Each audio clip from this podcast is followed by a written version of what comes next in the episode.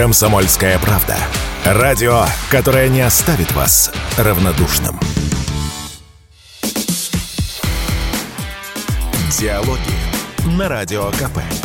Беседуем с теми, кому есть что сказать. А с нами официальный представитель МИДа Мария Захарова. Мария Владимировна, приветствую вас, здравствуйте. А, добрый день, если его можно назвать добрым, потому что, конечно, а, вот эта самая агония террористического киевского режима, она все-таки дает о себе вот такие кровавые, я уверена, что напоследок следы, но это, безусловно, агония.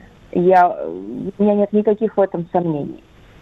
И как ровно то, что речь идет уже не просто о националистическом, нацистском, фашистующем режиме и отдельных а, деятелей.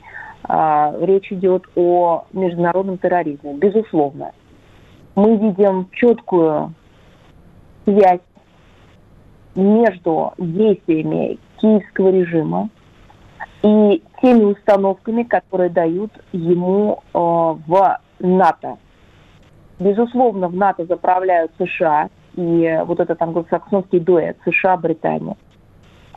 И все, на что нацеливают киевский режим в идеологическом и политическом плане, подкрепляется поставками вооружений, технических средств и а, колоссальных материальных ресурсов. И затем киевский режим приступает к своим а, террористическим актам. Это не оставляет никакой другой возможности квалифицировать все это как международный терроризм. И нет ни одной страны, которая бы могла одернуть, ударить по рукам, сказать, вы что делаете вообще, что творите? Эта страна называется Россия. Россия занимается именно тем, что устраняют угрозы, исходящие от террористического киевского режима. И наши цели, если их внимательно, а я думаю, что нет человека, который бы о них не знал, еще раз перечитать, говорят ровно об этом. Демилитаризация киевского режима и денацификация. И нужно отметить, что я с вами согласна, мало кто, к сожалению, в мире, и это следствие американской пропаганды, англосаксонского влияния на средства массовой информации и манипулирования, ник, мало кто в мире понимает, что эта угроза не только России и не только региональная. Я не уверена, что угрозу европейскому континенту в принципе можно назвать региональной угрозой. Но даже европейским континентом эта угроза не ограничивается.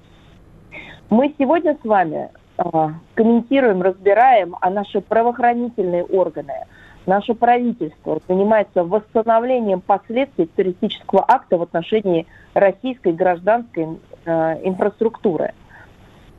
Но ведь на протяжении многих месяцев киевский режим обстреливает ядерные объекты. Речь идет о ядерных атомных станциях. Запорожская АЭС и не только она. Это по-другому или иначе, чем ядерный терроризм, квалифицировать тоже нельзя. Разве у этого есть ограничения и лимиты по воздействию на один регион, на одну страну или на людей какой-то одной социальной группы? Конечно, нет. Посмотрите, сейчас Япония э, ну, выглядит, э, мягко говоря, неубедительно, рассказывая, относительно, э, рассказывая о своих усилиях по очистке воды с атомной электростанции Фукусима, которую они хотят сбросить в океан. Э, и у стран региона возникает много вопросов. Насколько эта вода очищена, насколько она безопасна, сомнения колоссальные.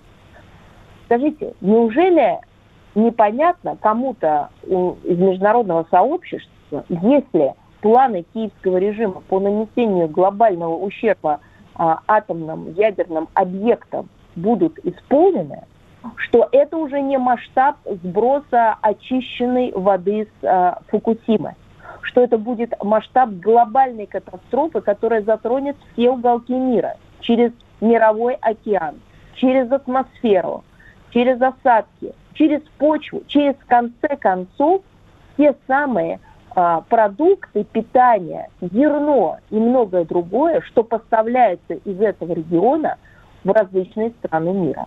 Вы знаете, Но... Мария Владимировна, да, прошу прощения, вот вы э, сейчас э, упомянули слово «зерно», я здесь пробежался по западным сайтам, по средствам массовой информации. Они умудрились связать слово «Россия» и слово «терроризм» в одно предложение. Россия терроризирует мир выходом из э, зерновой сделки. Вот как. Э, вот у них главная тема какая, понимаете? Ну, э, понимаете, дело в том, что Россия э, конечно, этим не занимается. А, и те, кто сумел именно так связать слова, они есть не просто пропагандисты, они есть информационные террористы, потому что это ложь, помноженная на ложь. Дело в том, что 22 июля 2022 года, ну, практически э, год назад в Стамбуле были подписаны два взаимоувязанных соглашения. Первое – это Черноморская инициатива. Она заключалась в вывозе украинского продовольствия и российского аммиака – а второй документ – это меморандум России ООН по нормализации российского экспорта сельхозпродукции и удобрений. Вот эта пакетная сделка, соглашение были инициированы в таком именно взаимоувязанном виде генеральным секретарем ООН господином Гутиеришем. И все это время нас убеждали, что эти документы будут соблюдаться и выполняться в абсолютно равных долях, в равной пропорции. За прошедший год по реализации второй части, она вторая, может быть, только по перечислению, но никак не по значимости, не сделано было ничего. Как вы знаете, э, заблокированы счета, как вы знаете, э, никакие заверения о том, что это будет э, проблема хоть как-то разрешена, не были реализованы. Ну так давайте посмотрим на первую часть сделки. Ведь там говорилось про не только сельскохозяйственную продукцию, но и про российский аммиак, что стало с э, аммиакопроводом, э, мы все прекрасно знаем, он был подорван, угу. и он был подорван именно киевским режимом. Поэтому это не Россия призывает в очередной раз э, выполнить какие-то обязательства и договоренности, а речь идет о грубейшем нарушении со стороны участников сделки международного сообщества, да и, к сожалению, секретаря ООН, взятых на себя обязательства, которые повлекли к еще одному витку, мне кажется, абсолютного, э, абсолютной вседозволенности или ощущения полной вседозволенности киевского режима, который даже находясь в рамках вот этих договоренностей, подорвал ту инфраструктуру, которая должна была работать по выполнению соглашения. Но при молчаливом, вот при, при молчании, при молчаливом э, потакании вот этому самому террористическому режиму эта сделка сошла на них. Только из-за этого.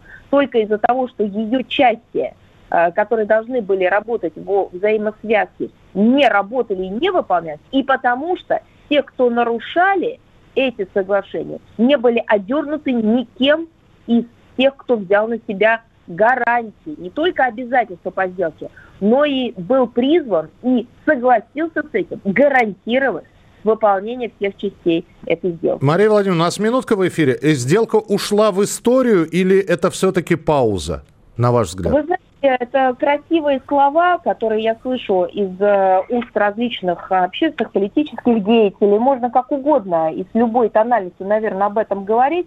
Есть констатация факта. Первое. Эта сделка не работала. Второе. Из гуманитарной она превратилась в абсолютно коммерческую. Третье. Коммерчески обслуживались именно западные, богатейшие и страны, и компании, нуждающимся, беднейшим странам которым это действительно было необходимо, перепало всего 3% от тех объемов, которые загробастали себе э, западники. Следующий пункт. Россия действительно направила документы, которые э, полностью и абсолютно возражают против дальнейшего продления сделки. При этом, безусловно, если в западных столицах реально дорожат Черноморской инициативой, то пусть серьезно задумаются над выполнением своих обязательств и реальным изъятием из-под санкций российских удобрений продовольствия. Только при получении уже не гарантий, а конкретных результатов, о чем говорил президент России, никаких обещаний и заверений не принимается, только конкретные результаты. Вот только в этом случае, при наличии конкретных результатов, Россия будет готова рассмотреть восстановление сделки. Мария Владимировна, спасибо большое. Мария Захарова, официальный представитель Министерства иностранных дел Российской Федерации, была у нас в эфире. Диалоги на Радио КП. Беседуем с теми, кому есть что сказать.